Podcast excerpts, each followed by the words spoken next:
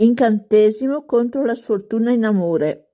Articoli necessari: candela bianca, candela rosa, candela dorata, un ferro di cavallo, una chiave, due rose rosse, panno di seta e può essere una sciarpa o un altro fazzoletto. Fai questo incantesimo per la sfortuna in amore il venerdì sera.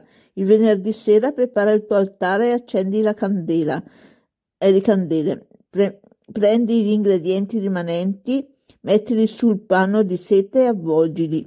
Ora metti il fazzoletto con tutto nel tuo cassetto della biancheria, lasciatelo lì per 14 giorni.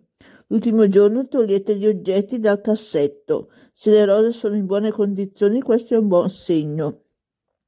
La vostra fortuna migliorerà presto. In caso contrario, non preoccupatevi. Ora seppellite i petali di rosa nel terreno se possibile anche in un giardino, se non avete il giardino in un vaso.